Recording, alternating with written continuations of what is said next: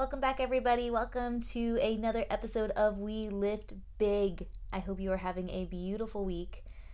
I am having a beautiful week, and today uh, I want to break down the art of awareness, emotional intelligence, and active observation. But first, I have questions and answers. These are fitness, health, nutrition, happiness, joy based questions, mainly health, fitness, nutrition related, wellness. And here they are. Question number one In traditional strength training, at least how I'm coining it, traditional strength training, why are breaks of one to three minutes between each set recommended? Well, folks, I brought the research today. Uh, because this is something that I have done in my own practice. It was taught to me by um, by my bodybuilding coach, my fitness coach. It is something that I've passed on to clients and things that I have heard about in uh, podcasts and readings, and I wanted to bring an actual research document to you all that proves why this is very important, especially when you are looking to build strength and build muscle.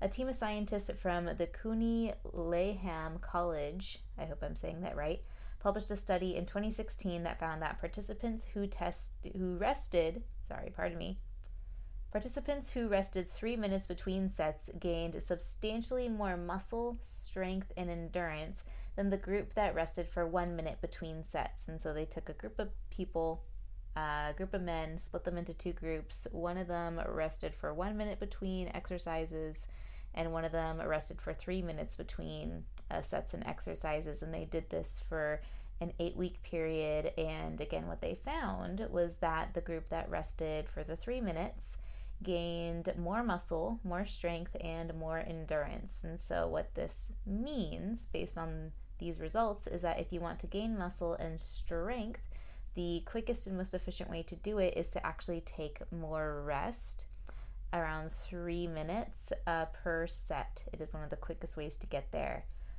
Uh, now, why is this the case? And so, why? Why is this the case? Well, I hope you like science because I have brought all of the science terms today.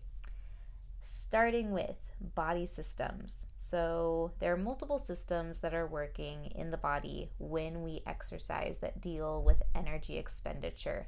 The first one being the phosphate system. The phosphate system contributes ATP to power muscular activity, and this is the system that is generally the first to fire off. It fires off when we are pushing our limits. And so, say you're doing a 100 meter dash or your one rep max for a deadlift or a bench press. This is the system that is going to click in first and provide muscles the energy that they need in order to tackle that tackle that stimuli. And so thinking of it like a rechargeable battery, you use that battery, it is a high voltage, it loses juice, and therefore we need to make sure that the battery recharges before we use it again. And this charge, essentially, you can relate the charge to the rest needed between sets. And so, complete ATP resynthesis occurs on average in three to five minutes, which is why the recommended rest period between sets is one to three, one to five minutes, because that's the amount of time that it takes for the battery to fully recharge, which makes sense looking back at the study why they found that the people who gave three minutes between each set of exercise, and so each set of squats or each set of um, deadlifts, that was the reason that they found the most benefit by again that three minute break because that's about the amount of time that it takes for the phosphate system to recharge itself and so it can activate with the same amount of force. Now, just to give a full picture, I think it's important to include the other types of systems that fire in the body based on the type of exercise that you are doing, what exercises trigger what systems and whatnot. Because based on your goals, you want to make sure that you are targeting the right systems. if you're looking to build the most muscle and strength, it's important that you are focusing on exercises that keep you mainly utilizing the phosphate system.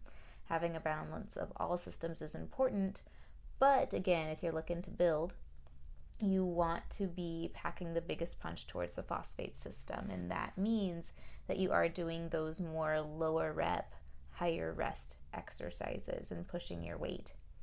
So, um, if we look into longer duration exercises, if you are, I'll call it inactivation for 30 seconds to two minutes, we begin to dig into the gly- glycolysis system.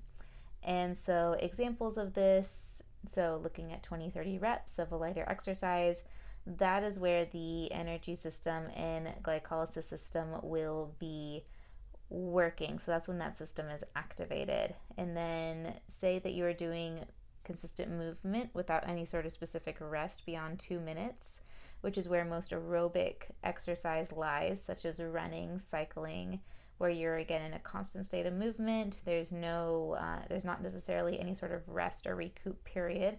Then the body begins to dig into the oxidative system. And since fat is burned and released through oxygen, that is why cardio is often referred to as a fat burner. And so, jumping back into the phosphate system. So, if you are in a time crunch, and so again, the research states that you want to take about three minutes per set for exercises, and say you have four to six exercises, four to five sets each, and you're time crunched, it's like, okay, how do I incorporate this rest if I need to get all of this work done? And if you're doing full body routines, the best way that you can do that is to mix lower body and upper body exercises. And so, say you do a set of squats, follow that by a set of incline bench press. Come back to do lunges and then head into your pull ups. And so, you are getting a lot of different exercises done at once. You're getting through your routine, but you're also allowing the lower body to rest and then the upper body to rest and the lower body to rest. And so again, if you're in a time crunch, that's a really good way to um, to make sure that your muscles are getting the rest that they need in order to give their all in um, in a specific exercise and to uh, create the most muscle growth. So, question number two.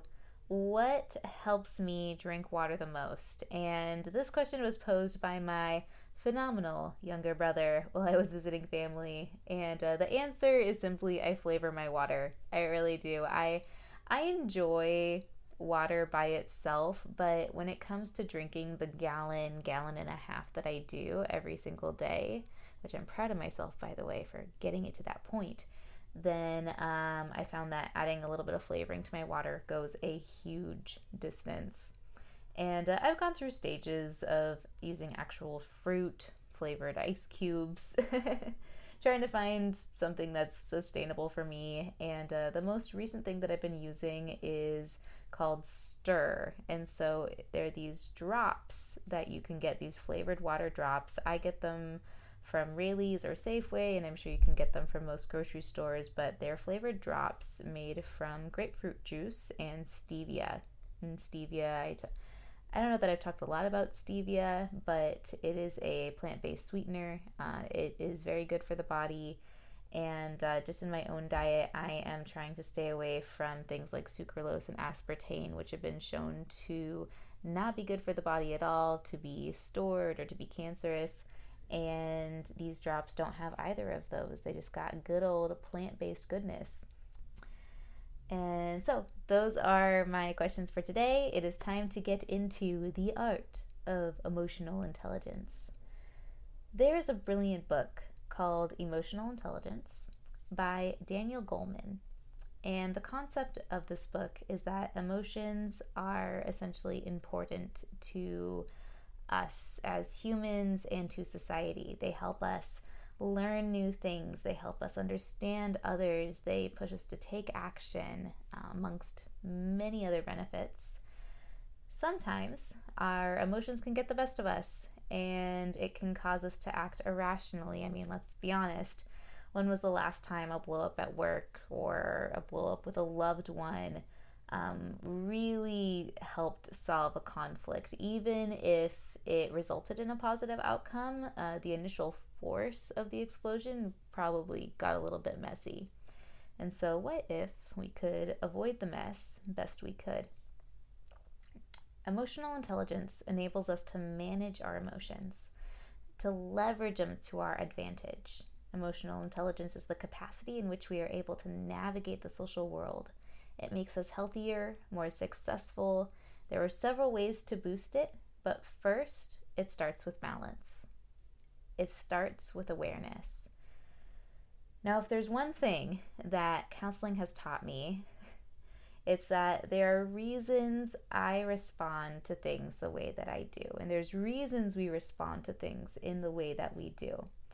There are agreements, beliefs, learned responses back dating back to our infancy that affect how we interact with the world, how I interact with the world, and how I respond to every moment in each situation when we are not aware of those agreements, of those patterns, then we are on autopilot. And most of the time, this is okay.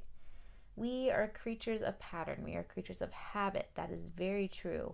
But when responding to complex or major situations, we don't necessarily want to be on autopilot. And when we are trying to change habits and practices, we don't necessarily want to be on autopilot there either because the autopilot things are the things that we may be trying to change. So, if we truly want to be in control of our actions, if we want to initiate a desired response in a given situation that may not be in our usual pattern, we first must become aware of our patterns and aware of our agreements, aware of our headspace and where we hold ourselves. To give an example, I used to have massive anxiety about asking friends out. This is something in my life that I just recently have tackled in the past few years. Uh, asking a dear friend out for a cup of coffee gave me more anxiety than performing on a stage in front of hundreds of people or thousands of people or doing a group training in front of 10, 30, 100 people. Uh, gave me way less fear than asking a, again someone out for a cup of coffee. It gave me fear to the point where I struggled to make friends in general because I was too scared to ask anybody out. This is true. This is very true. And looking back, I now realize it stemmed from massive feelings of lack of self worth. It stemmed from feeling the need to embody a character in every interaction I had with someone. I wanted to show up in every relationship as the person I thought someone wanted or needed. And on a stage, this was easier because the role was usually laid out for me. But when interacting with someone close to me, I didn't know what character to play. And I didn't want to show up as myself. I didn't even know how to.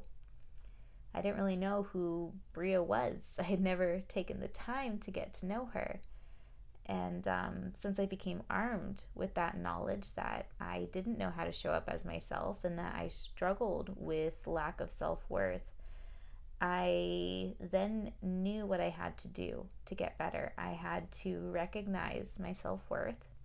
I had to teach myself that showing up as Bria and not some character that I thought Bria had to be in order to belong, just showing up as me would bring people into my life who loved me for me. And now, when that anxiety shows up, and I want to, whether it's going on a coffee date or just any sort of outing, going out with groups of friends, I can look at that anxiety now and I can say, hey, I know why you're here. I know why you've shown up. And I have decided that you don't own me anymore. You don't control my decisions. I have taken the time to fall in love with me and my value. And I will hang out with as many friends as I want as myself. This is a very personal example. Um, I mean, honestly, emotional intelligence, it can be as simply stated as letting go of anger when someone cuts you off in traffic.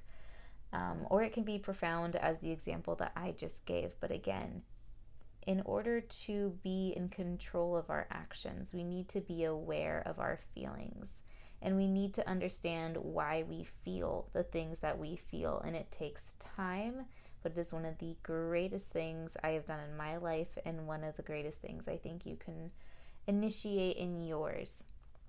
And so, um, again, with all that being said, thank you so much for tuning into today's podcast. I hope you guys got all the good stuff that you wanted to get out of this, both in personal and in health and wellness. And I can't wait to talk to you next week. Next week, we are going to be digging into macros. And if you don't know what those are, you should stay tuned because we're talking all about them next week. And I love you guys and uh, have an amazing day. Peace.